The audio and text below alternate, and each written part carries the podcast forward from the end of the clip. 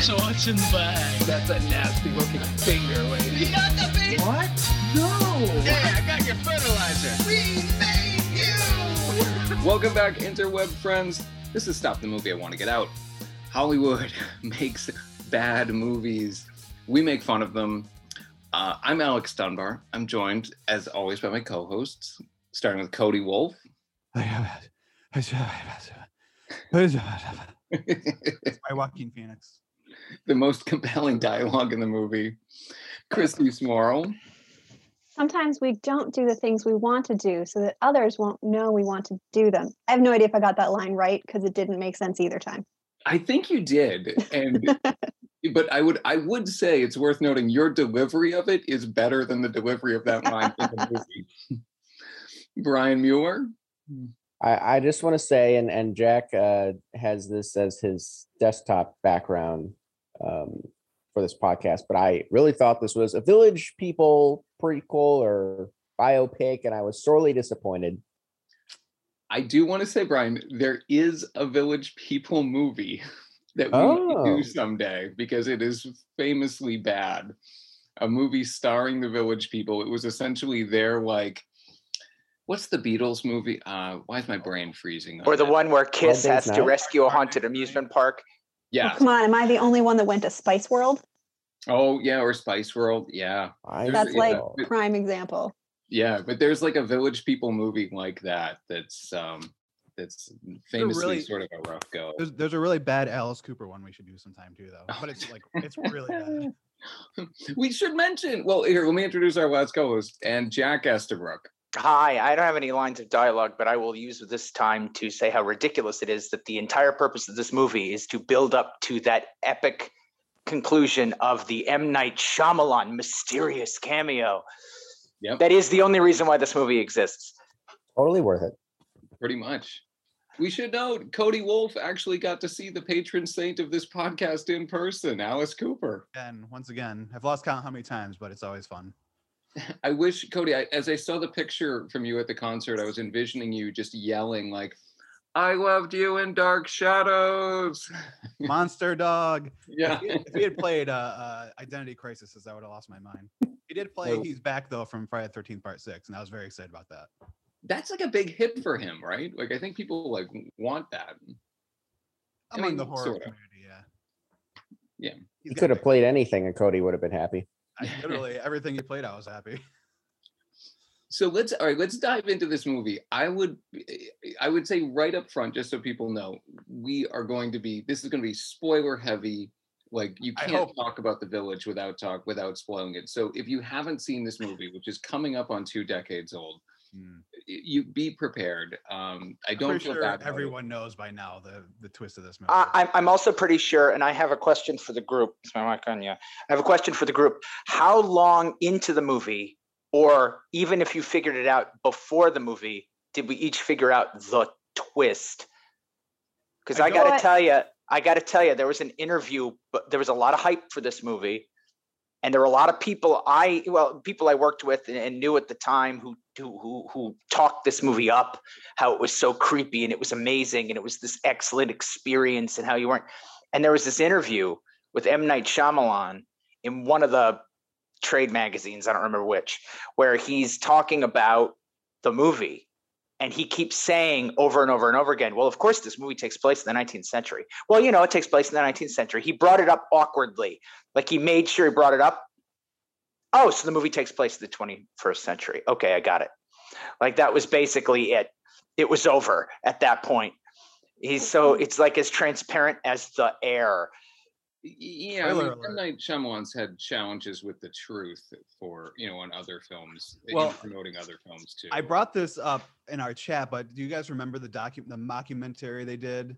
They called it a documentary on like sci-fi, like to to promote this movie, which Yeah. is all about M Night Shyamalan, how mysterious he is, and all these secrets of M Night Shyamalan, and how he like died and came back to life, and that's why he's so special. And I was like, okay, but it was Yeah, so and then- I didn't ever I never even heard of that. yeah, it was it on was like a sci-fi or disaster. It was it was Yeah. I have sci-fi actually had to like walk it back and like later explain to people like oh sorry we marketed this as a documentary but it's actually not sorry sorry like They even interview like Johnny Depp in it, and he's like, "Yeah, I- I worked with him. He's so mysterious." Or he like auditioned for the Village, and it was so mysterious, and he didn't understand him, and it was like so stupid.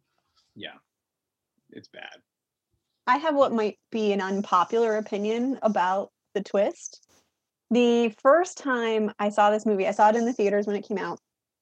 And like very early on in the movie, I thought to myself, these are good actors to be doing such a horrible job. Like they are they they seem like they are trying way too hard to be from the 19th century. Mm. I didn't I didn't quite realize it. I knew nothing about the movie going in when I first saw it, so I didn't really I didn't actually get the twist. But thinking back afterwards, I actually have to give them a lot of credit for the nuance to the performance to be exactly what I thought, somebody trying too hard to be from the 18th century. So it's not actors playing an 18th century role, it's actors playing people who are playing an 18th century role. So I, But do I they have? But do they have to act that way when they're alone and like no one else who's in on the joke is listening? well that was that was them like committing you know Oh, the sacred Yeah, oath they're they're okay. super committed i kind of Okay. i still I, I think it's a no, no, horrible it's, movie it's fair. That's a fair. That's a fair observation.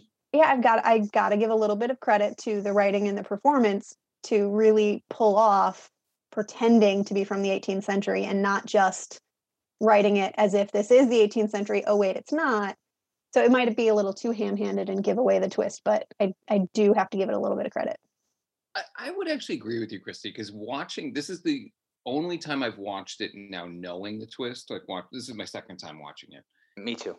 I thought that was eh, there was something in the actors' performances, like you were saying there. Like the movie, I think is more infuriating the second time around because once you know the twist, nothing makes sense. Hard to watch then.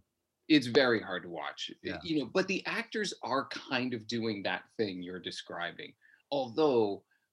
Like so, I was a little impressed by that, but my my God, like the choices they're making and the movie they're in is mind-numbingly dumb. y- you know, Also, though, knowing the twist, like I I agree with that that that that is interesting, but like I don't know, half at least probably more than half of the characters don't know that they're not in the 19th century. You know what I mean? I know they probably learned their way of speech and stuff from their parents, but yeah that's the thing they picked it up from their parents and their parents are pretending so everybody's got that same kind of pretending um you know way of speech and movement and all that although i did realize when i got to the end of the movie this time and i didn't think about this at all the first time that i saw it but i got to the end and thought what about all those other people in the village where did they come from not like the elders and the family that you know the families that created this place where did all those other people come from a hundred percent. Like there are adults in that village who are not the elders, and it, There- that is never explained. There are um it, the movie does I the movie doesn't make sense within the logic knowing the knowing the twist it doesn't make sense. And I think that's that's the thing that that that Sixth Sense was praised for is once you know the twist, it makes perfect sense. And you can watch it again and you have a slightly different experience where once you know, you can say, "Oh, of course," right? Where this movie, the movie was designed just to have a twist because M Night Shyamalan sat down one day and said, "Someday I'll be a movie director, and every one of my movies will take place in Pennsylvania, and every one of my movies will have a twist, and every single movie I must have a super secret cameo in the movie, like Alfred Hitchcock, because I am the successor of Alfred Hitchcock." And then he just makes turd after turd after turd to sell his mysteriousness instead of just making a good movie which is the other problem i have is is this film is close to being good. It's Yeah. got beautiful music. It's got a stellar cast. It's got gorgeous cinematography. It's got excellent atmosphere. To quote andy wolf it's got this interesting idea but it was screwed up because it had to be this big twist.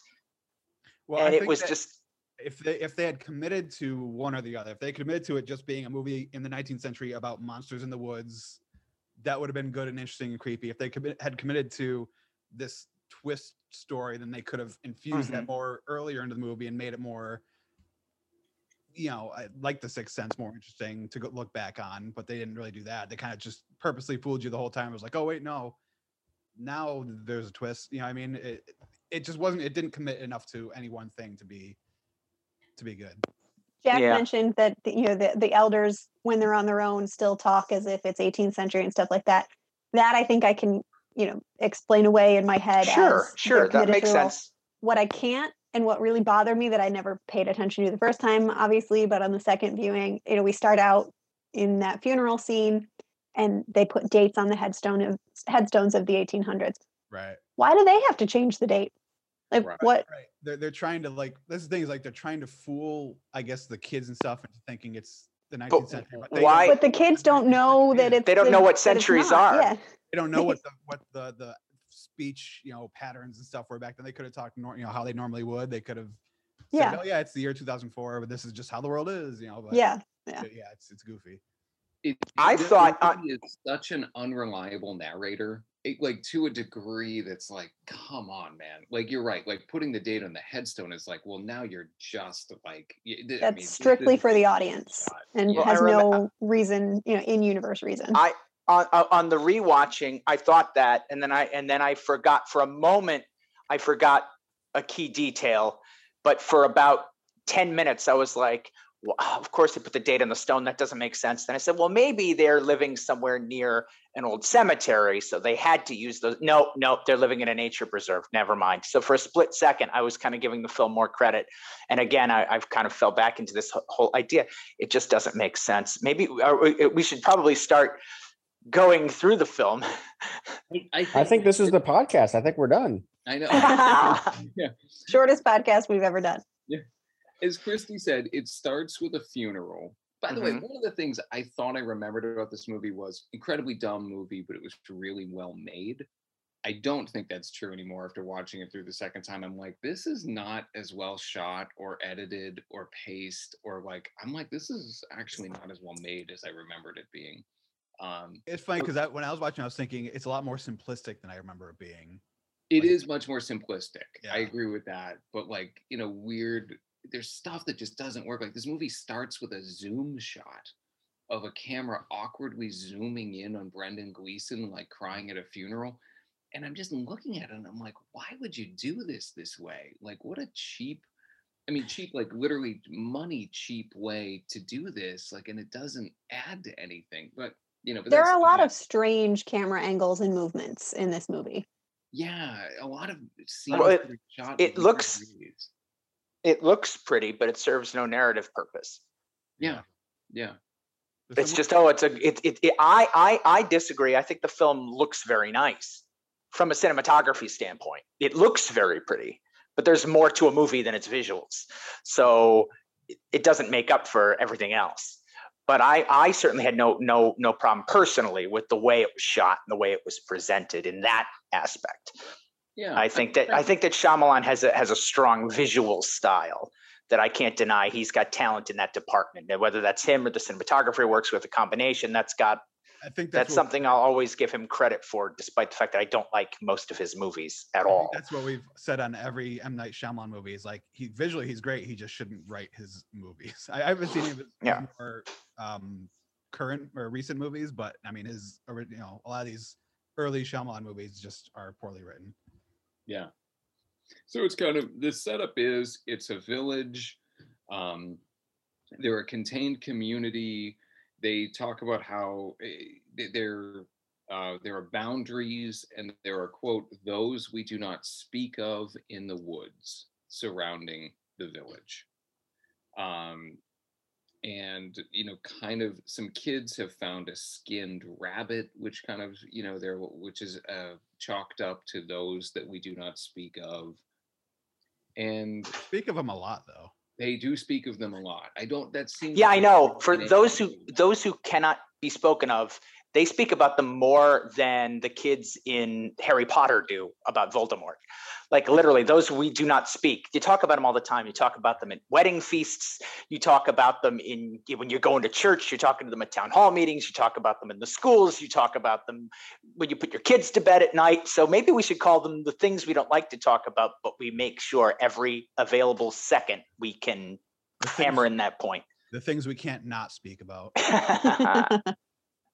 And Joaquin, we get a scene where Joaquin Phoenix addresses the elders of the village, asking for permission to travel to a nearby town to get medicine. Uh, because they think that potentially medicine could have saved Brendan Gleeson's young son who died. Um, you know, and it's and it's it's all to kind of set up the concept for us of this is how isolated this village is and how self-contained and that because of these things in the woods they never they never leave uh, i had also totally forgotten that judy greer is in this movie yes. I had forgotten about many of the people that are in this movie. There are a, a lot of well-known names in this movie. Jesse Yes. Eisenberg's in it. yes um and jesse eisenberg is, is Jesse Eisenberg is in it. I know. I was like, what is that Jesse Eisenberg? And I saw him like like he's at the end of the table. Like there's a like literally there's a feast. Yeah. And he's just sitting there and he has some like throwaway line like, oh, it's the creatures or whatever. And I was like, wait a minute, what? Yeah. I mean, a lot of you know that a lot of the elders are recognizable actors, and then the you know the younger kids like Jesse Eisenberg, Michael Pitt, Fran Kranz. They're all. I was as the credits were rolling in the beginning. I was like, oh I yeah, him. Oh yeah, him. Oh yeah, her. Yeah, I Yeah. forgot Sigourney Weaver was in this. Sigourney Weaver. Sigourney Yeah, that one was a I mean- shock when I realized that. Is she Sigourney in it, although she seemed to disappear for about 50 minutes of the runtime. it was like they had Sigourney Weaver for like four days, but you know, she is in it. Yeah. is Sigourney Has a stellar Weaver, like- cast. is she like the most uh, frequent actor to appear in this podcast? I know eh, we do. I it's eh, there, it And so- she's not bad. I, I do feel sorry for her. She ends up in a lot of these bad movies. Maybe she's just doing people a favor, or maybe it was the ooh, I get to work with M. Night Shyamalan. Because when this movie was made, Shyamalan was still like like respected because he had done Sixth Sense, and I know not not everybody liked it, but I did, and a lot of people did the um, Unbreakable movie. So it's like, okay, here's this new, here's this, here's this, here's this newcomer who's who's wowing audiences, and then you know he's kind of like he sucks you in. It's a trap. It's a trap, and then like the doors shut. You know, it's like it. it but I don't We know. have had- he, he, We have had what- William Hurt too on the podcast. Well, I, I thought of I thought a lot about a Winter's Tale as I was watching William Hurt's performance in He was this. also in and- Lost in Space, wasn't he? And Lost- yes, he was. Yes, he was. He's also Yeah. a, frequent, a frequent. Uh, it's been a while, but I I don't know. I feel like Gerard Butler's got to be the top of the list. well, and yeah, Nick Cage. Yeah, but there have been a surprising amount of Sigourney Weavers showing up. Um, you know, and we get this kind of storyline with Judy Greer, where Judy Greer comes in and tells Joaquin Phoenix she's in love with him. She's also been on the And- podcast too. Just saying, she was in Halloween that we did. And she's Kitty in this movie and in and in Arrested Development. Yeah, Oh yeah. Spring Break, woo! and and then you know you get the sense that like Joaquin Phoenix isn't into her, and. What gave you that impression? Well, he's just kind of. Uh, this is again like I mean, Joaquin Phoenix like really just kind of sleepwalks through this movie. She comes in, pronounces her love for him, and he literally just stares at her. And I'm like, and It's again, also- like, knowing where this movie goes, I'm like, why is this scene in here? But okay, I, I here's where I get. I mean, I I think the the the the I call them the kids, though they're not. I all these actors I think are playing like I think they're supposed to be like 15, 16, which were, you know, marriable ages in the 19th century, but the actors are all in their early to mid 20s. They felt and it even just- it older than doesn't- that to me. it doesn't work for me. Like, oh, I'm professing my love in a very innocent and childish way. And then Joaquin Phoenix is like, I don't know how to process this, but they're adults, right? So they're not acting like like she doesn't like come in and say, look, I know, you know, I've got these feelings for you, and uh, you know, I, I think we, we we connect really well. And you know, it wasn't an adult conversation; it was very childish, and they all act like they're children. Particularly Adrien Brody, who is clearly supposed to be um, autistic or have some other uh, Mm. uh, uh, um, disability, right? So. I- Well, he, let's- they feel like they're supposed to be kids, and that even bothered me at the time when I saw the movie when it was new. I was like, they are they're all too old. They're they're just like five, six years older, or even in some cases maybe closer to ten years older than what they probably should be within the story. Even the sort I was confused on what age they should be, though. Yeah. Well, I would, it didn't I would, really I feel would, like 15, 16. well, well, uh, yeah, I guess at times they felt a little older because they had more responsibility, maybe. But again, like I imagine, I imagine in the 19th century, in a community like that, by the time you're 15, you got to think about getting married or you got to think about working, right? Like that was kind of the attitude of Well, the time because most people died of, you know, by the time they were 40. Let's not think most, about but- it though, because when we see them later, I mean, obviously this is all revealed. It's happening in the modern era. Um, they have they are rich. W- William Hurt is impossibly rich and has like built this and like surrounded it with like security, and they've And somehow cleared the airspace over the area. Yeah community. But when they show the picture of all the elders at the counseling center they worked at, it looks like that picture is from the late seventies, early eighties. I was thinking 70s. Yeah. I Yeah, it looked like think that's 70s. Generous in saying 80s. I mean, this looks like it's like 70, late 70s. And they tried to make them look younger in the picture. But then you're like, okay. But and- and Sigourney's holding the baby that's supposed to be Joaquin Phoenix. I think so. So now you're like, wait a second. If Joaquin Phoenix is born in like, I don't know, 19, let, let's be give them a little bit of doubt and say 1977, and we're seeing this in 2004. I mean, Joaquin Phoenix is, you know, like we're talking about, he's like approaching He- 30. he's pushing 30, he's like I 26, really 27. up well. And the end of the movie makes it very clear that this is happening in current current times, like 2004. I mean, there's a date on the newspaper, I think, isn't there? And there's a there's a, a radio report about about Afghanistan. Yeah. Yeah. No, it's definitely 2004. Yeah, so I mean, it doesn't. I mean, Jack's right. Like the math doesn't really add up on some of this. Like, if Joaquin Phoenix is like approaching thirty, and and Judy Greer's character would, you know, it, I again based on that first picture, I mean, I would guess she's also in her mid twenties at least. I mean, it um, could be, you know, this might be giving too much credit and too much thought to it, but, you know, these parents have obviously stunted their children's development in many ways. You know, maybe they really are mid 20s, but acting like they're 16, I was just going to say that maybe they're keeping them innocent because they're afraid of the, the big bad world. But that's not a not not it, that that is a very interesting observation. And again, that that makes a lot of sense. But I, I think that should have been explored further if that was the intent of the film instead of just like a throwaway comment that we're left to be like, well, maybe. Well, I mean, I'm okay with unanswered questions in movies, but that's kind of one that that's that's a head scratcher. Yeah. Let's talk like a a little about why. Adrien Brody here. and Yes. the Adrien Brody character, a a performance that has aged like a tub of cream cheese left in the trunk of a car. Yeah. It didn't, did not, did not age well. You're right. I, I mean, this performance is simultaneously like occasionally it's it's confounding and offensive all at sort of the same time because they're kind of portraying to you that either Adrien Brody is suffering from a mental illness or a medical condition Or he's learning disabled. Yeah. or or it has a serious disability, but they treat it. His performance is like the war. I mean, it's really awful in the way, and and even within the movie, it's like a very Hollywoodized version where it seems to come and go. He seems to be making like very conscious, well thought out plans on some things, and then is barely able to function as a human being in other scenes. It's it's it's a whatever whatever M Night Shyamalan is trying to do here.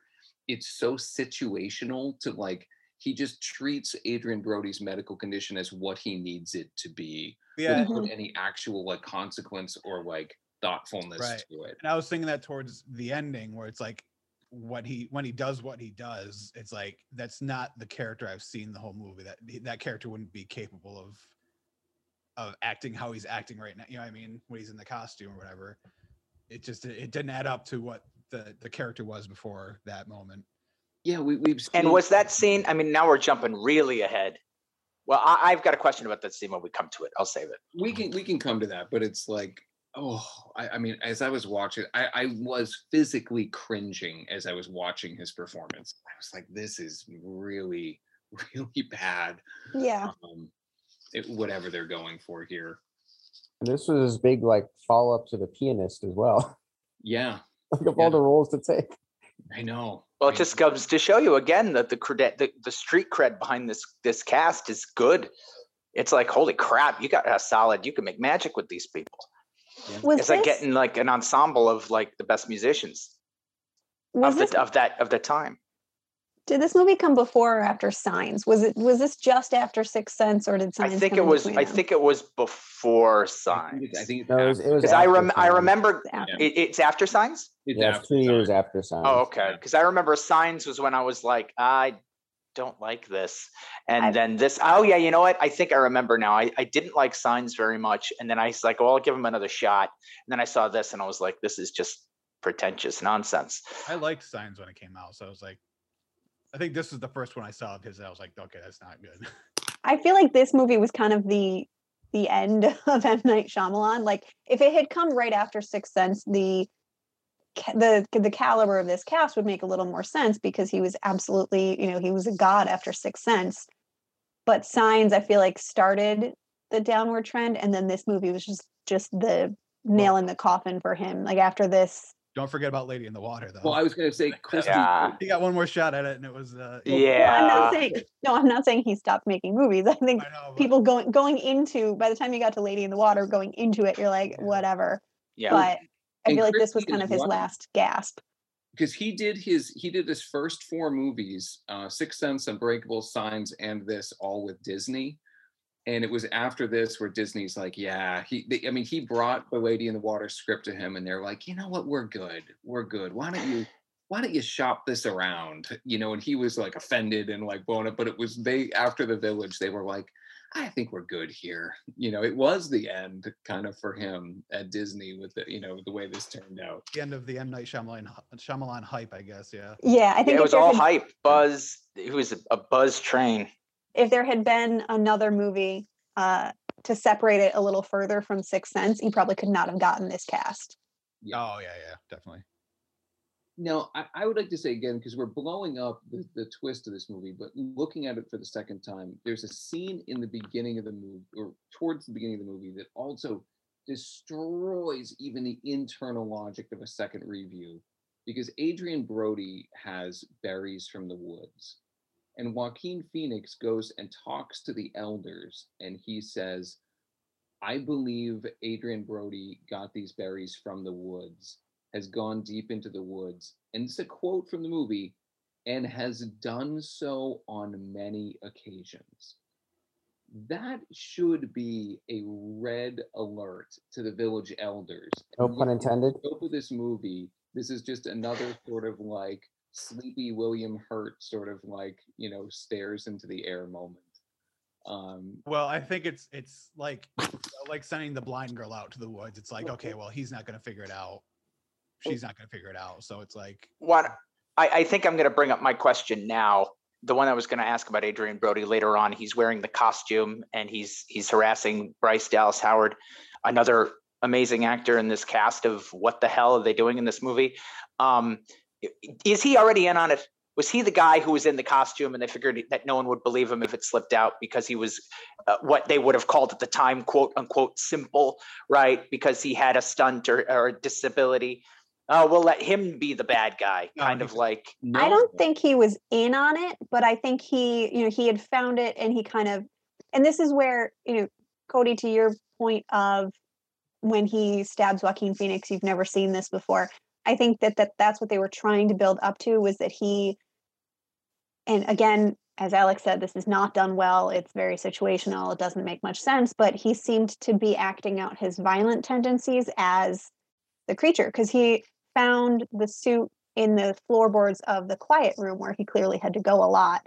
yeah, And so he would use that to go and skin the animals and, you know, all that stuff he was doing. So I don't think he was in on it, but I think he just kind of used that costume to his advantage. so he found the costume. He was the he was the uh the uncontrollable element that the Yeah. village elders were unaware of. Oh Yeah. crap, he found the suit. Now if this movie were better, that would have been a, a- a fleshed out idea that would have been revealed to the audience. But They try to they try to reveal it subtly because there is one scene where the elders are talking about like, well, who could have done this? That's not a coyote. And Yeah. when I was watching that scene at first, you know this time around it's like well why are they having this conversation they know Because they know, creatures but right? they didn't realize that noah had found the suit and was escaping and doing things as the creature Yeah. Well, because it could it could be said on the rewatch when Sigourney is sort of a reprimanding William Hurt, like that couldn't be a coyote. Those scratches are too high. It could be argued that she's saying, "You idiot! We're supposed to tell them that they're just coyotes, and you made it look like it was clearly one of the creatures."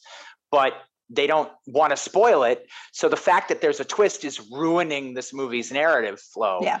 Because that could be a scene where she, where we, the audience, know that they're the monsters, the quote children they're not children but the quote children are not in on it and they're terrified now there's a third party now the audience is left to say oh god there's someone else gallivanting around as the monster maybe that means there's real monsters so it's like a scooby-doo with a real ghost that's what I'm saying. That's I agree with Christy. That scene is crazy because what this movie is saying is when the kids bust into the wedding, when Judy Greer uh, marries the OCD guy, and the kids bust into the wedding and say they saw a monster and there's these skinned villages or, or skinned animals around the village.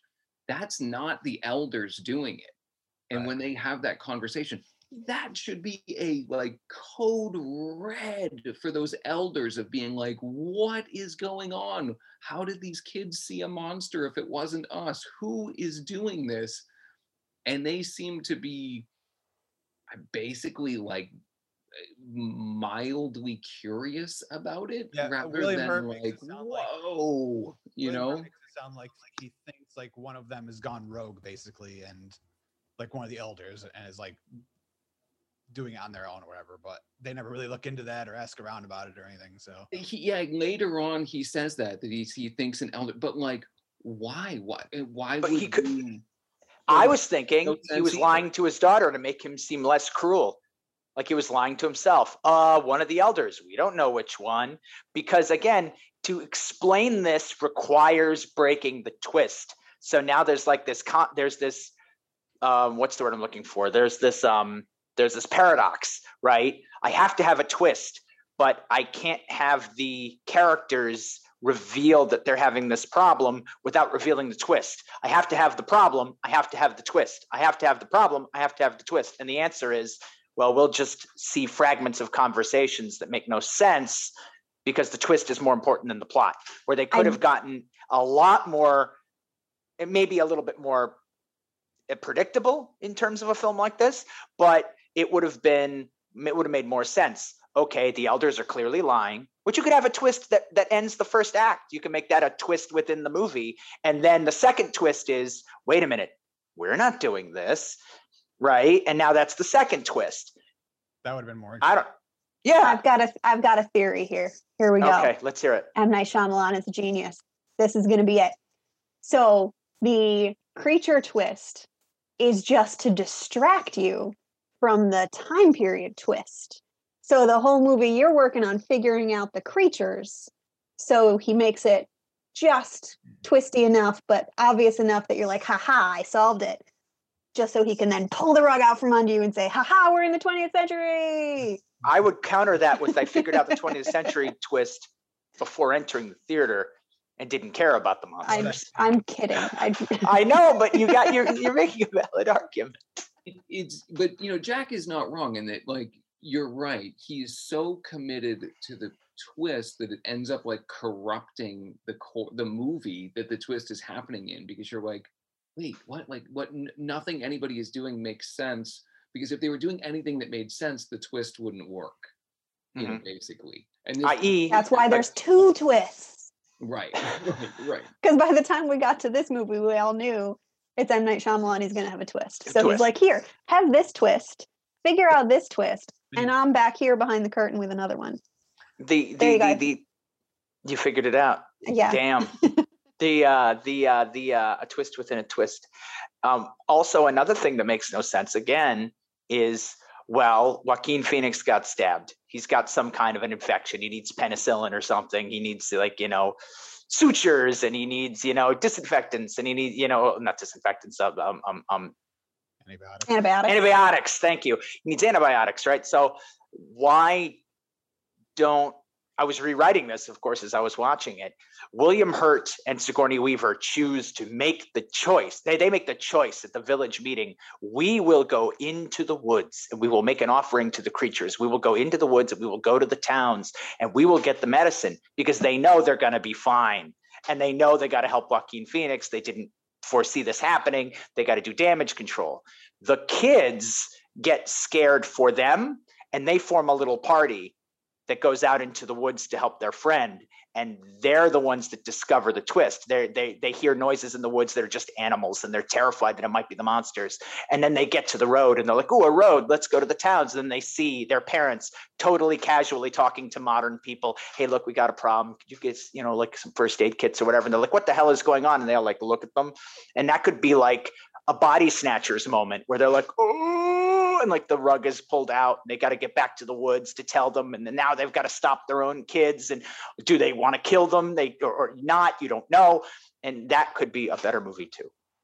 But they real- took a sacred oath. That's why none of the elders will go. They took an oath to never go back, and it's sacred. To keep the oath, to keep the oath, they decide to send the blind girl to get the medicine. Yeah. I was gonna say we haven't talked about Bryce Dallas Howard yet, who plays William. haven't Hurt. talked She's introduced late too. She's introduced relatively late Yeah, for a, Compared to a character. rest of the characters. yeah. for a character that's that oh, significant. we She's introduced so- like 15 minutes in. We got so off the rails that we haven't gotten to that point yet in the movie. Yeah, sorry. Let's wind it back and let's go go on. The I- berries we figured out. I, I would say That I actually Adrien Brody's for going to woods.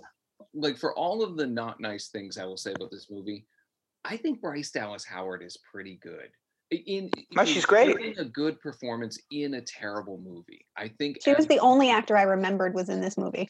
Yeah, Uh, everyone's got does well with what they're given. They're good actors. I mean, yeah, okay, Adrien Brody not so much, but that's I think more of fault. I wonder if that's more fault of the director. So you're a character that needs to change in the scene regarding how I need you to change. So Okay, I guess it's hard for him to make these choices. I don't know. I think he's a better actor than that. It's back to yeah. I, Bryce Dallas I don't know. I so mean, Bryce Dallas yeah. Howard is um She's clearly the gem. she's revealed to be Judy Greer's sister, and it's revealed that um Joaquin Phoenix isn't interested in Judy Greer because he's actually interested in in Bryce Dallas Howard. Mhm. And they kind of had this like little thing because she's interested in him too. But I guess there's like a weird rule where she can't be engaged until her sister gets engaged or married. So like they they can't start a relationship yet, or so. It's like a weird thing. It's basically the taming of the shrew. Yeah. Yeah. I was gonna say uh, Pride and Prejudice. Yeah, But similar thing. But it It doesn't seems make like any it's- sense. it's a rule that William Hurt learned from reading books Right. as a professor. So Which put it in again, I think would- I- I think that does kind of fit into Christie's reconstruction of the film of the film's narrative flow by saying that well it makes sense. They all speak like they thought people in the 1800s spoke and they're taking their cues from 19th century literature Yeah. so that does kind of make sense even though it makes no sense they're kind of like well this is the way they would have done it back then but that also doesn't make sense because the kids don't know anything about that and they can change it going forward and don't need to do that But so- they get they learn everything from their They- parents, so they don't know anything else. That's true. So they're absorbing, they're absorbing this this fake or this we'll we'll say this uh romanticized fantasy of what life was like, which is accurate in some ways, but inaccurate in others. But so Bryce Dallas Howard is also like, I- she's I guess friends with Adrien Brody, or I- at first I thought Yeah, were she close kinda- siblings, but they're not. But she like is always like watching over him and playing with him and stuff, and he's like obviously fond of her. This is part of where I got super confused about their age because I thought she was a teacher. The Mhm. way she interacts with Adrien Brody and the fact that she's responsible for his punishment for hitting, and then to find out that she's actually Judy Greer's younger sister, I was very confused about age. I thought in that scene where she's I thought she I I thought what they were trying to go for here was that despite how capable and powerful and strong she is because of her blindness in this quasi 19th century society she's seen as being weak. And so she's taking the other quote unquote weak character under her wing. So he's got a mental disability she's got a physical disability so she takes a shine to him and they they take care of each other. And i thought that was very sweet. As Cody suggested, this may have worked better if they were brother and sister. I totally thought that the threat of the quiet room was just her being mean to her brother, but in a way being sweet to him as well, because she's trying to teach him a good lesson. I'll lock you in the quiet room. She's never locked him in a quiet room. She's making a joke. She's she's trying to scare him. And then he says, "Okay, I'll never hit again." And she says, "Okay, go play with the others." Right. But then later on, they literally lock him in the quiet room. They've been torturing this poor kid, Yeah, clearly he. and been she was in on it, and she's supposed to be the good guy. I mean, which is more than just a punishment. Okay, you know, go to your room or whatever. That's a pretty messed up. Like they lock him up. I Like, mean, he did. That was after he stabbed Joaquin Phoenix. So. well, yeah, but but they imply uh, true, understandable, but they're implying that Bryce Dallas Howard was right. If you don't, if you don't, uh, if you keep acting up, I I'll think lock you in the quiet room. I think Well, clearly, I mean, they- any- for the chil- children probably. Well, and yeah, it's but established that he was. I mean, it, it wasn't something Bryce Dallas Howard thought of. It that had been Yes, I know. punishment for him. I, I I I know, but what I'm saying is think that's an that important plot point. I feel, yeah, I know, but I feel, well, it goes to their relationship. I felt this early in the film that she was simply trying to scare him. And then later on, when it turned out that it was true, that made everyone in the village kind of look ick. Well, that like I said, it's probably their Because- their- what they do with kids who are being naughty. It's you know like the timeout. It's like you know stand in the corner. Yeah, but a timeout sounds, I guess, but a timeout is less. I don't know. When I hear quiet room, I hear like you know, like like like a hot box, you know, No, or like throwing like- throwing you know throwing throwing what's his name in the uh, uh throwing uh Steve McQueen in the room in the cool in Zakula in in in in the in um It in the um the Great Escape. it was just a room with a chair in it. It was fine. I don't know. Sounds like it would be tormenting to someone that we are told that Adrien Brody is like in this movie. I spoken my piece. I think also, and then you know, so when when Joaquin Phoenix is able to kind of move forward with courting Bryce Dallas Howard, and then this news kind of like goes through the village, you know, like like it's like She you has to badger him into it though. Basically a little bit, yeah. Um, And ev- when he gives like that that crazy like line reading where it's like what Cody was kind of making fun of in the beginning, where he's like, I I feel for your safety before all others. And yes, I will dance with you on our wedding night. And I'm like, who, like, who wrote this? I, I mean, and Well, yeah, it's established like he doesn't. He's like very quiet and he doesn't, I guess, talk very much or whatever. And but she like talks a lot. She's trying to get stuff out of him, and then he gets mad at her for that. And then, he, but then he's like turns around and he's like, "Yeah, I'll marry you." And then they're just getting married. And then nobody cares. Like everyone's happy for them, which is sweet. But uh, you know, I felt like the whole bit where, well, I won't marry my marry off my one daughter until the other one's married off. But it's clear that he's a, you know, even though he's disobedient in some ways, that William Hurt says, yeah, you know, you're a good kid, right? I got a thing for your mom, so I'll let you marry my daughter. So I don't, I don't know. It just seemed like they were, they were. It felt like this was designed as if their love was not meant to be because the elders were going to stop it. But then once it happened, I think he was just. it was shocked. ah, it was all cool. yeah. Well, that's one of the problems with this movie is like it's it's got weird filler in it because nothing really happens and he's having to do such gymnastics to get the script to like go where he wants it to go. Because like the whole thing with Judy Greer and Joaquin Phoenix, it doesn't matter. It's not important. Um, Yeah. It's like the whole thing with Sigourney Weaver and William Hurt. It doesn't go anywhere. It's not important. I uh, will. Okay, so I will actually. I thought that until I realized that the whole reason they put that whole William Hurt is in love with Sigourney Weaver thing is so that he would let his daughter save Joaquin Phoenix because it was also the son of the woman he loves. But I, I feel like it- was just the fact that it was his daughter's fiance was enough. It should have been enough for him. Like I Should have been, but I think I think like, that was I I I I thought that it was that it was enough that it was a murder. That crime came to our village, and therefore we have to break the oath to try to help this man. And but I like think they he- gave him like three said- different reasons to accept his daughter going to get medicine. And when yeah, it probably only he needed one, but when the whole time he could have done it himself and made some No, made some joke. break it. Yeah. But like because agree. he was saying like because everyone there has the reason they're there is because they've all experienced loss of someone they loved, and so he's like, I don't want my daughter to experience this, so I'm gonna let this happen. Was the only reason they really needed, but then they like Chrissy said gave him a few more for some reason. Well, they could already have been married then. The beginning of the movie could have been their wedding scene. but then why would Adrien Brody would've Noah stab him? Or they could have just brought a because first aid maybe kit with them when maybe they maybe in. he did something to annoy Noah. That's not what happened, Jack. Let's not play that game. Let's talk about the movie that happened. That's a long road. So they get engaged, and yeah, the news goes, uh, you know, across town. Everyone finds out. Everyone's happy except for Noah, Adrien Brody, who goes and, and tries to murder um, Jo- Joaquin Phoenix. And he goes back to his house. He's covered in blood, but he won't say who he stabbed or, or why he's got blood on him. So there's like this town-wide search for someone who's been stabbed. And Has Bryce anyone been stabbed? Yes, Bryce Dallas Howard uh, stumbles across um, Joaquin. Phoenix. Literally. Yes, and uh, and that's where you get this whole thing that we've been talking about, where he's now for the rest of the movie, Joaquin Phoenix is in bed, doesn't say a word. I don't think you see much his him again. beforehand. No, you do see him when he's laying in bed. Okay.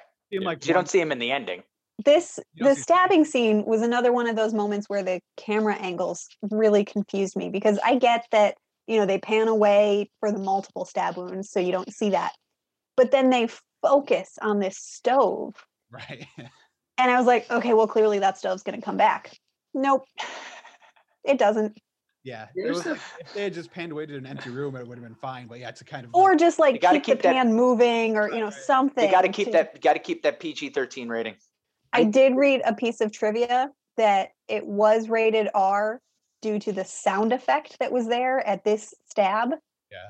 And so they took the sound effect out, and that's why it's The silent. MPAA is weird. yeah. I don't know. That was IMDb trivia. I don't know if it's No, no, true, I but- believe you. I believe you. But it was, you know, I was thinking like, "Eh, it's kind of interesting that there's no sound right there. Usually you'd get a stabbing sound effect, and apparently Yeah. that was enough to make Yeah. it an R. I, I thought it made that scene more interesting though, because he kind of turns around. And It's like, and they're just kind of staring at each other, and then you see that he's got a knife in his stomach. Yeah. This this goes back to one of my pet peeves about M Night Shyamalan is the scene taken alone is really good. It's really well constructed. These are It two is. friends. He something happens. You don't know what it is yet. He looks down. There's the knife. There's the wide angle, the really close lens of their faces. You can see the emotion. He just kind of slowly falls. It's a beautifully constructed scene in what is otherwise a really crappy movie that's just full of these itty bitty little awesome sequences just for visual editing and visuals, not storyline wise. I agree. feel like- Production, production design, costumes, things like that. It all looks, I'm it about all to- looks nice. Yeah, I'm about to compare this to opinion. Robin Hood. Uh, you know, my favorite movie. I feel like this is a case just like Robin Hood of all these all the different elements are done really well for what they want the movie to be, but when you put it all together, it's just horrible. Mhm. Yeah. And and now it's worth noting that like so the doctor elder says he may pass at any time. and yet Like, there seems to be no rush to get this medicine. I know, I know. There seems None. and Bryce Dallas Howard is the only one who's like, hey, I want to go to the towns to get medicine. And there's this scene where William Hurt kind of talks to Dr. Elder and he says, if there were no limitations, what could be done? You know, which we now know is he's basically saying, like, okay, if we went to society, you know, what would our options be? And we then get a, a scene essentially with um the uh, the elders where and this scene plays differently i think if you know that you know when you know the twist and when you know the twist the scene is incredibly dumb. They're just like you cannot break the oath. You know they made an oath not to go back to regular society. And to all this uh, like essentially what william hurt is saying but because he's trying to maintain the integrity of this like stupid plot he, he should just be saying like guys this is dumb this kid is you know was murdered we might as well just go to the guard shack and Yeah. say hey can we get some antibiotics Well, that's Jack's point earlier. Is they, they don't even when they're together with everyone who knows that what's going on, they still don't address it like it's maybe that's part of the oath. They don't. It's the address sacred oath, Cody. right where they could just be it like, explains away everything. if, if he's if we don't get a medicine from the 20 percent he's going to die so we maybe we should do this they don't they don't say that it's like know, You would think that they would have prepared for this. That okay, we can have a stockpile of medical supplies that at least makes sense for our our purposes. And then we'll have our our healer man just use it, and then no one knows how to use it. And then anyone who shows aptitude will be the one that we teach that to going forward. And that's not authentic Jack. i i would also say like let's their talk about cosplay is deep. yeah. well let's talk about the logistics of this so when william hurt sets this whole thing up like you're telling me that when william hurt because William Hurt paid for this whole thing out of his Mhm. father's money. Mhm. When he sets this whole thing up and sets up, I, I guess, a trust that pays for the guards and the border and the no planes flying overhead, that in setting this up, he goes so committed that there's not even a point of contact. Like there's not even one person where they can say, okay, hey, if some real crazy shenanigans go down, like, or if there is something like you really believe we need to know about, like an out of control forest fire or something like that, that they're just taking it because it just on a on a purely logistical level, you'd be like, okay, there should be some means of emergency level communication. And they have nothing like that. Maybe that's I they go they go through great lengths to show the boxes. The boxes are their history. At the end of the movie, you realize it's the photograph that we talked about earlier, the, and it's their truth, which was a really good scene. The reveal scene was really well done. Again, one of those great scenes in a crappy movie. But I I thought during the movie that that was a gun and that violence was what they're running away from, which I was right, of course, but it wasn't a gun, literally. But what if what was in those boxes were walkie talkies? There's an emergency. We could Okay, open the box. We never open the box. No, no, no. This is a different scenario. Open the box. And then he opens up the box. We've got a, right? You could do that at the end to say the second act, and then the movie becomes a completely different film. And these foreign entities, EMTs, come into the village, and the kids start fighting back because they assume they're the monsters. I, I think the opposite. I think the reveal the the twist should have come right at the end of the movie, and then that's it. Like she stumbles out of the woods. There's a road. A car about goes goes by, and then it's like credits. And you're Sure. Like, and you're like, oh wow. But then you wouldn't get the mysterious M. Night Shyamalan cameo, which is the Because- because- only reason why the film exists. because the rest of the movie is just spoon feeding you. Like, here's what happened. Here's what I just wrote, and here's why it's great. Instead of just being like, here's a twist, like Twilight Zone. Here's a twist. Oh, it's crazy, and then that's it. But I thought the boxes were going to be monitors and equipment because how do they have those sounds playing in the woods? How did they know? Like, don't I feel like Yeah, they I have to have imagine- cameras in the woods? I imagine a scenario where I imagine a scenario. I'm sorry to interrupt you. I imagine a scenario where William Hurt is in the woods going, assumed it was some sort of- "Yeah." they never showed it. But I assumed there was some sort of like horn or something, like the wind blew through it and made. Oh, noise. maybe something like that. But then if they had just how did they know Joaquin Phoenix walked into the woods? Like I feel like they Right. need to have cameras around. Well, the he told them at the beginning of the movie. It was the first scene. He did tell No, no, No, he he walked into the woods, I'm just trolling you. and then the and then he- the creatures reacted, and then he confessed that he walked into the woods. Yeah. Yeah, the, the creatures, maybe quote there's one of unquote. I'm doing air quotes. The creatures. Maybe they were aware reacted. that maybe they're aware the kids play games and go into the woods, and they're just trying to like. There might be like one of them out in the woods on every any given night. You know, like they rotate like one in the woods to watch. and- Yeah, I guess so. I was just thinking that they were going to open that box, and it would be like a, a computer inside that box or something. You know, Where that they they, know- could they've monitor got, what like, was a going chart. on. Yeah. yeah. Yeah. kind of like I- in Lost. In in hindsight, it's almost like this should have been. I- The comparison I can make is Snowpiercer. You know, when they, I mean, spoiler for Snowpiercer, but that you know John Hurt and Ed Harris are actually in communication. You know, like you're like, they-. This is lunacy to not have some level of potential communication with the real world, knowing what the adults know, just for an em- a true emergency situation. You But know, they took an oath. yeah, it's crazy. what- All right, so- any the the the the the, the the true test of whether or not a twist works in a movie or a TV show is you go back and you watch it again and it all makes sense. And I think giving them a line of communication would have made sense. so now okay so now they reveal william hurt takes bryce dallas howard down to an old shed and he reveals they have monster costumes and this whole thing is a fraud you know like the monsters are a fraud it's a way to scare people now he is telling this essentially to bryce dallas howard so that she can go into the woods but what he's really telling this to is the audience the scene is like basically lunacy for the purpose of his purposes. It only works to show this to the audience and to basically be like, you're cool to go in the woods. Except even Bryce Dallas Howard calls this out and is like, wait a second. You also have a monster that you don't know about, like the one, the wedding monster who the kids saw. And William Hurt's just like, ah, I think that's one of the other elders. I, I don't know. I'm not too sure. This I is mean, he- again. This should be like Yeah, he, he could have just like huge concern for him. he could have just escorted her to the the fence and been like, "Here, you go over the fence and get what you need and come back." Then he doesn't have to go out into society instead of sending these two douchebag kids who immediately, you know, abandon her. A hundred percent. Why? Why do Brendan Gleeson and William Hurt not walk her to the fence? Like, hey, we'll keep you safe. We know how to.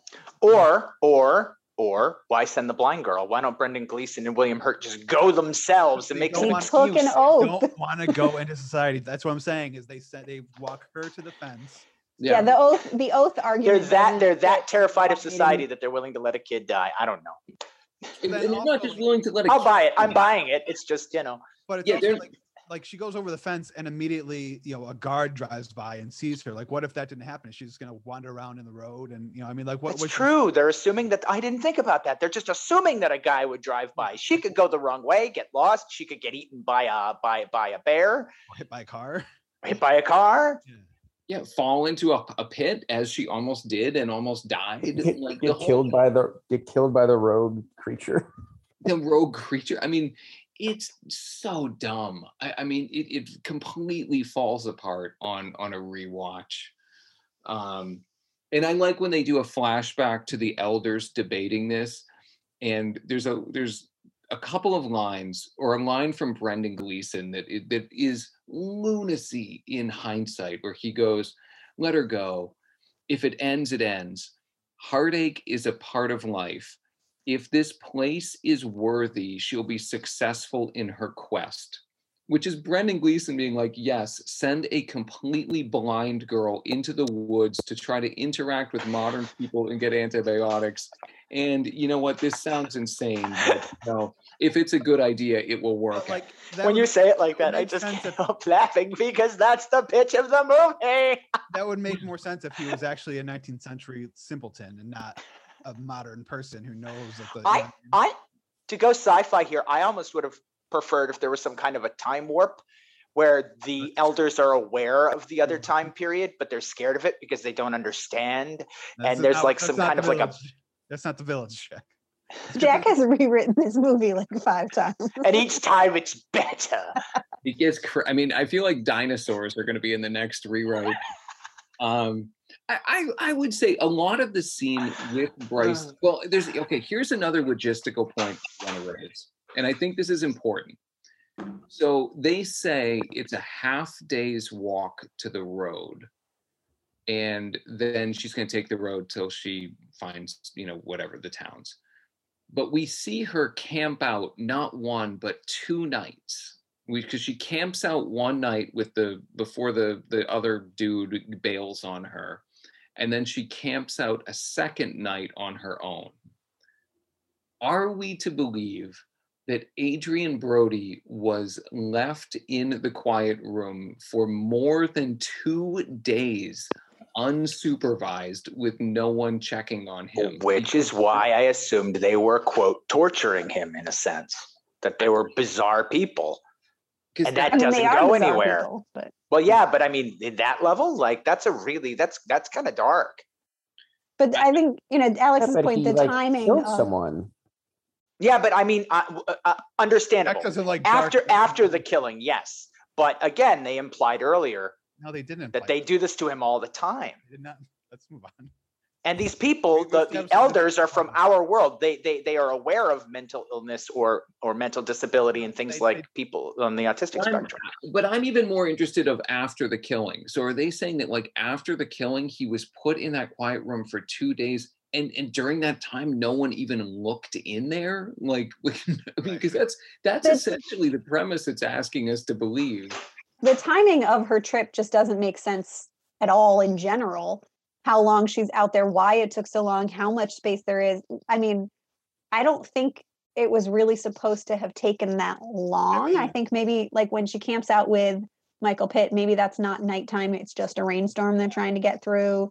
Um, It did look like an ice storm. Also- Even it looked like it. It the look like trees were ice, covered yeah. in ice. Yeah. Also, not to sound mean, but she's blind. So it's like if it taking longer than it should, maybe. Well, they they do. She might have I agree. lost. I agree with Cody on that. Except they do go out of your way. In they they go out of their way in the movie to convince you, the audience, that she is extraordinarily capable, and she can get around really well. But But the even- woods yeah, even like a non-blind person just going would get lost in the woods. Yeah. into you could get lost. I mean, it's like so to send the blind, or even, even the most capable blind, you know, blind person is still. I mean, yeah. They never brought that. co- They never brought that color sensation thing back. No, I mean, I knew she wasn't literally seeing quote unquote his color, but I thought that that was like implying that she had like some special sixth sense, Daredevil. like Daredevil. Yeah. Well, they kind of were. I kind mean, of thought, and I wish they'd kind of done this implied that she wasn't completely blind, that she had, you know, visually impaired, heavily visually impaired. Yeah. Because I think that might have actually been more subtle and maybe more interesting, but they don't. Or they could have showed like what she saw. They could have done like some kind of to help like keep the audience as confused as her. They could have like blurred the screen or something when something important happened to help Predator amp the tension. Yeah. But So- anyway, so anyway, yeah, she goes off in the woods with the two guys. The two guys immediately bail on her. They're like, "No, we're too scared," and um, so she's on her own to find the road. And somewhere along the way, she almost falls into. Oh, well, she does kind of fall into a giant pit. That cr- uh, ground crumbles underneath her. She falls, but she like grabs onto a root or whatever and, and gets back out. Goes on a little further, and then she runs into one of the monsters, who then chases her down for a while. in a Kind pretty of good- chases her. it kind of chases her, kind of stalks her in, in a pretty well constructed sequence by by M Night Shyamalan. This kind of goes to Yeah. the whole M Night Shyamalan thing of like he can put a movie, he can put stuff together well. He just can't But- construct a movie. yeah but once you know what this is it's like it doesn't make sense It makes no sense. Makes because no it's, sense. it's adrien brody in a costume that he found under the floorboards that they kept in the quiet room for some reason I And- wish viewers could see the eye roll yeah. that came with It's so stupid. well it's stupid because when they realize he's gone and they see the hole in the floor there's like a 80 yard line where the guy's like he found the costume. We keep under the floor in case of emergency. And the thing is, they, they already established that Adrien Brody knew about that space because they went and hid in there in a previous scene when one of the monsters was walking around outside. So it's not like it was like a hidden part of the house that Adrien Brody would have had no knowledge of. Yeah. I think that was a different that that was in a like when they hide under the floor. That was in someone's house. This was just that was like a room. storm I don't think it was the same place. Oh, the quiet. oh, I Yeah, no, that was a- room that- in their house. this Oh, okay. just under the floorboards Oh, gotcha. so that earlier scene, I think they were just running into a cellar. But what Gotcha. bugs me about it is that when he's chasing her down, he's acting like a monster. Like he's like like standing like a monster and like chasing her down, roar, making noises and stuff. It's like this isn't the character who we saw. You know, I, I think here the movie was trying to like milk that last 15 seconds of maybe the monsters are real and that the elders were lying about the monsters and the monsters you were see- real. see the first time you get that, but when you watch it again and knowing it's Adrien Brody, then it's like, why is he acting like a monster? Is he trying to Mhm. scare? Exactly. It doesn't hold up under its own. Is he trying uh, to a kill her 'cause twist. She slapped him earlier because she's in love with her, apparently. You know, so I, I, the whole thing is just like I, it just didn't make That's sense. the best way, the Yeah. best, Cody. You don't know anything about women. Women, when you're in love with them, they want you to chase them down in a monster suit, accost them, murder their their boyfriends. This is this is love. This is true love. This is normal. about it's a the chase. natural exactly expression Jack. of emotion. And- Yep. Christy, Right? I'll K- get- K- Christy can can can Um, I can confirm. Yes, that is absolutely true.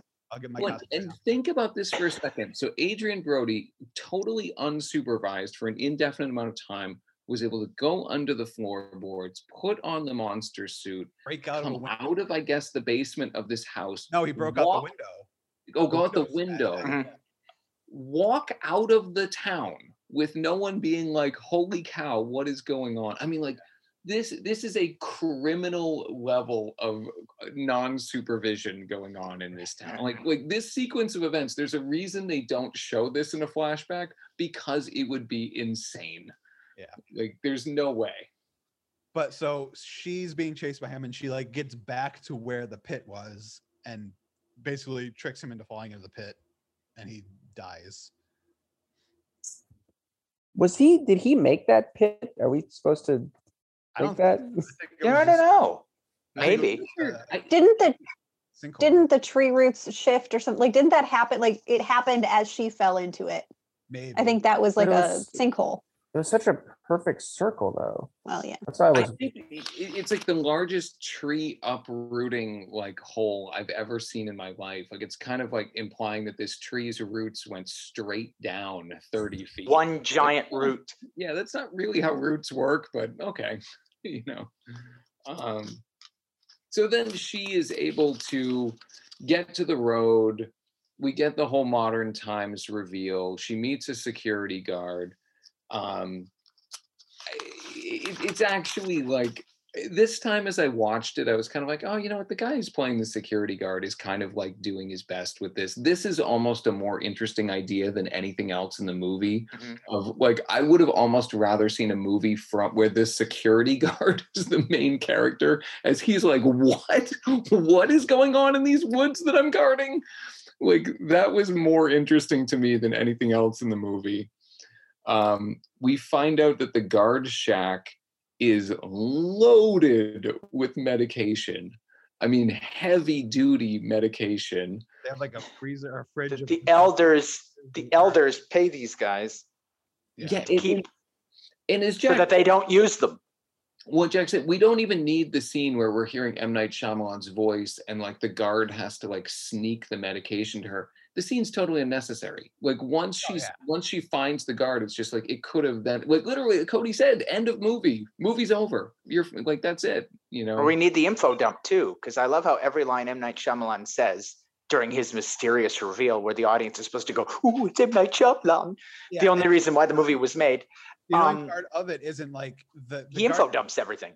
but the guard didn't like come in the room and be like, "What the hell? Like, I just found this girl. What's going on in there?" And then he tells him stuff. It's like the guy comes to the room. He's like, he just starts telling him like, you know, yeah, they, you know, uh, the, told the airlines not to fly over the thing and this and that. It's like, why are Don't get into co- don't get into conversations because then you're going to reveal that there's a cult living out in the woods that pay us money to sit here in these guard checks with medicine that they don't use, and we Yeah. also pay the airline not to fly over. like the guy didn't say anything to kind of like spur that conversation on or anything. You know what I mean? It's, it was like such a dumb info dump. Sorry, Jack. You know, Oh. it um, was really confusing. First time I watched this movie, I had no idea that was M Night Shyamalan. Yeah, I was like, "This That is weird." so. In the Sixth Sense, he has a very small role. Okay, the director has a cameo. He's some one. He's got like one, two lines. Okay, that's cool. A lot of directors put themselves in their movies. In the second one, I think he's in Unbreakable too, and I don't remember what his piece was there. Mm. He had said in Signs that he actually had like a role where it was like intense, and he was like a, a- not a linchpin character, but he was important to the movie of in some dump. way. not not info dump, but he he like basically tells them how to kill the aliens. And See, then I never saw signs. I still and have in, blue in, in, in this one it goes so far as you see him a little bit that it's going to be him it's going to be him and then there's the reflection with the musical sting he's that was- trying to do what i think he thinks alfred hitchcock was doing when alfred hitchcock put himself in his movies. Alfred hitchcock put himself in his movies as like a gag. He'd be like he'd be like uh uh uh uh, uh stumbling to get to to to like pick up his his bag as he gets on a train in the background or he'll like walk across the street or in one movie he was just a dead body on the ground and oh ha ha ha ha ha there's alfred hitchcock more get on with the movie. It became his trademark his signature but at no point in alfred hitchcock's career was there ever a scene where like the door opens and alfred hitchcock comes in and dramatically revealed the plot to the audience. Like it never happened that way where Sean Shyamalan's like, I want to yeah, that was be Alfred Hitchcock, Sean Connery mix right there. I That's it was. I know. My I'm sorry. I'm off my game. Shyamalan wants uh, the thing I don't like about M Night Shyamalan movies is because I feel like from watching the film may not be true, but I feel I get the strong sense that Shyamalan wants to be the event. He wants to be the guy. I'm M Night Shyamalan, and I am taking you on this journey, and I am going to give myself this signature, and my fans are going to want to see me, and it just reeks of like of arrogance and pretentiousness, and it takes away from what could be an awesome movie from a guy who, technically speaking, is actually pretty talented. In terms of like he's great with casting, with visuals, with the individual scenes. And that like- ticks me off because it's like he's wasting his talent because he has to be he, the great master. And he sketches out what all his movies would have in them instead of just making a movie and then looking back on a 20 year career and saying, wow, I guess I really do a lot of my movies that way. Huh, I got a style, wasn't right? He, wasn't he like a main character in Lady in the Water too? He was like, a much, much larger role. in that movie. Yeah, like he just yeah. Whether that's true or not, I don't know. That's uh, simply we're- my it's funny. impression based Well, on what I see. on remember remember his character in lady in the water actually plays the guy who is going to write a write a book that Oh. will change the world for the Change the world, better right, yeah. so right? yeah But, real but the annoying part of this cameo is that sh- it's like okay, we get it. Like if you know it's M Night Shyamalan, okay, okay, that was M Night Shyamalan talking. You don't really see his face, whatever. But then to have that reflection as the refrigerator door opens and, and he's like sitting there, in the, it's like okay, come on, they like hang on that for like thirty seconds. It's A- like, And there's a, I, I- think there's a music cue, right? I don't Or know. he could have, or he could have been the cop that discovered her. He could be like, "What the hell?" And she explains that the village that they're living in, and he says something like, "Are you crazy, lady?" And then it cuts to black. You know, I'm okay with director cameos. It's great. It's just don't make you the linchpin character. I know the truth, and I will tell it to the audience. It's like, no, you're doing that through the film. Be the guy who falls out, who who who, who like you know trips and falls, and oh haha, and the movie goes on. You know, I don't know. all right let me do uh let me do a, a so wrong it's right on this movie well, so, just so they do they do save uh, a, uh oh they do yeah Joaquin they Phoenix's save. That's the end of the movie. So they save Yes. Joaquin Phoenix and they're like we're going to continue our elaborate sham that because yeah this if we've learned we've learned nothing from the events of this film and this elaborate sham is a great idea you know And they decide to tell everyone that the monsters killed Noah, yeah Adrien Brody. Yeah. Yeah. Yes. just scare yeah they're like perfect this all worked out great Neat little bow. yeah No accountability. yeah so bryce dallas howard was not the first actress cast in that role. Another actress from the time was cast but ended up uh, leaving before filming began. Was that actress i'm going to give you four choices a liv tyler b kirsten dunst c kate hudson or d scarlett johansson the original cast I think I'm gonna say that Liv Tyler was still making Lord of the Rings movies at the time, or maybe they had just finished. I'm gonna say Kirsten Dunst. okay uh, christy what do you think Um, I was also kind of thinking Kirsten Dunst, but I'll go. What was the other choice? There was Liv Tyler, Kirsten Dunst, um, Kate Hudson, Hudson, and They're all good choices. And who was the last one? scarlett johansson I'll go Scarlett Johansson. okay cody what do you think I think Kirsten Dunst. kirsten dunst brian what do you think I'll go Kirsten Dunst just because of the Bryce Dallas Howard Kirsten Dunst Spider Man connection. Okay. Wow. Okay, yeah. good. It was Kirsten Dunst.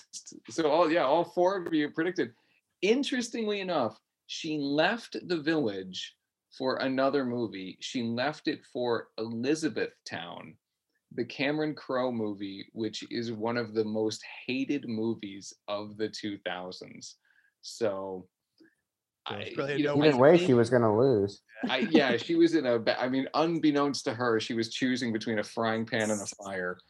Uh, Usually, those stories are like, you know, like, and the movie she turned down the Hurt Locker. It's like, oh, what could have been? Yeah, like, yeah, well, yeah. I know It was screwed either way.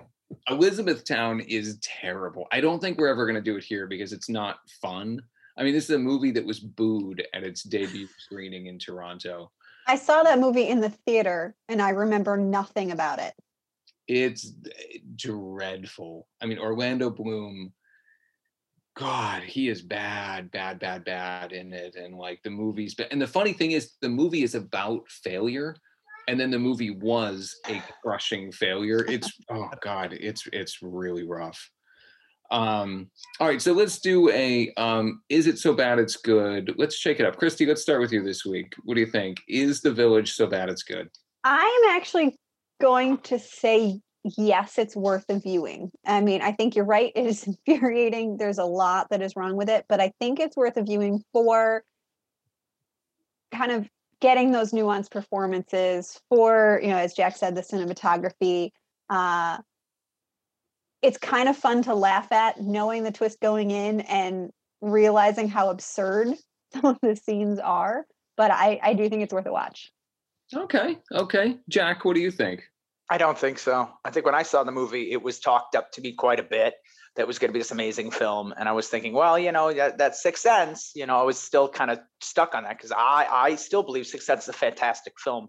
So okay, I'll, I'll go in looking at that, and I, I just felt it just feels like to me it feels like it's it's just pretentious garbage. I'm just like this is just not, ugh, like it was just kind of ugh, and and there's that one of my one of my uh my seven deadly movie sins is wasted potential that that bugs me to see something that could be amazing not be amazing. And i mean that's i'm not not meaning to hold people to impossible standards but you know when you think about the, the the quality cast the production design the cinematography the music even the idea is actually kind of cool and would have been and would have worked better had been presented in another way but have it just be eh, slave to the oh i got to have a twist in my movie i got to be the guy that i got to be the guy that reveals the plot to the movie it just ruined the movie for me and i'm i was less angry when i left the theater i was like what the hell was that why did everybody tell me that was the best movie ever where now i'm just kind of like eh, eh, eh you know eh just kind of eh so my answer is no All right. Brian, what do you think? Jack, you've mellowed in your older age. Yeah. Uh, so I actually had not seen this movie, but I knew of all the twists over time. And I'm actually pretty glad I did see it because it was kind of fun knowing the twist and like every scene watching it thinking like, oh, this makes no sense. But I think so so I guess to answer your question, I would say yes, in terms of I think it is kind of fun to watch it one time knowing the twist and seeing how ridiculous everything is. Because honestly, if I didn't know the twist going in and I was just kind of taking it scene by scene, it's actually kind of easy to be fooled into thinking that this is actually a really good movie because some of the themes are actually pretty good when you watch the first part of the movie you don't know the complete picture but yeah what like kind of what what what we all said from the beginning is once you know the twist everything just crumbles Yeah. I agree. Cody, what do you think? Uh, it's tough. I agree with with uh, Jack and Brian in that the potential was there, and, and I when I was watching it, I kind of realized that the movie I wanted it to be was what The Witch ended up being, which is like a you know a period piece about something evil in the woods and don't go in the woods and you know something's coming out of the woods to get you and and you know dreadful and all that stuff and that's what it kind of was supposed to be and started out as but then as soon as it gets into all the like a lot of that stuff just disappears and it's about love stories and you know uh, just it, it goes so off the rails. I, I don't know it's hard to say. I guess so just because you know like brian said if you know the twist and you watch it it just watching how nothing makes sense makes it somewhat enjoyable. And i think that maybe it was better in 2004 when there was all the hype around it to watch it and be like wow this is terrible and not what i expected i don't know it's it's a tough one i'm on the fence about it I, I think I'm with all of you, you know, or, or, or especially Cody, you know, Jack and Christy, and that like this movie is infuriating to me because it like the decision, like nothing makes sense and nothing adds up. But there is something kind of interesting about watching it and like even that second time to just be like how crazy it all is. Uh, it's also relatively quick. I mean, it's not that long, which helps. Um, so yeah, I mean, I'm gonna give it a very soft yes. You know, uh, like I and and I guess so. Um, but be prepared. You may be infuriated as you try as you like think about it. Um, what a good one! We're gonna have another uh, horrible Halloween episode coming up soon. Um, excited to be back. Sorry for the long delay. Uh, yeah, we'll be I, I think I, I'm finally um, not going to be traveling as much, so we'll be hopefully able to get back to a regular schedule. And we will be back very soon. See everyone later. Bye.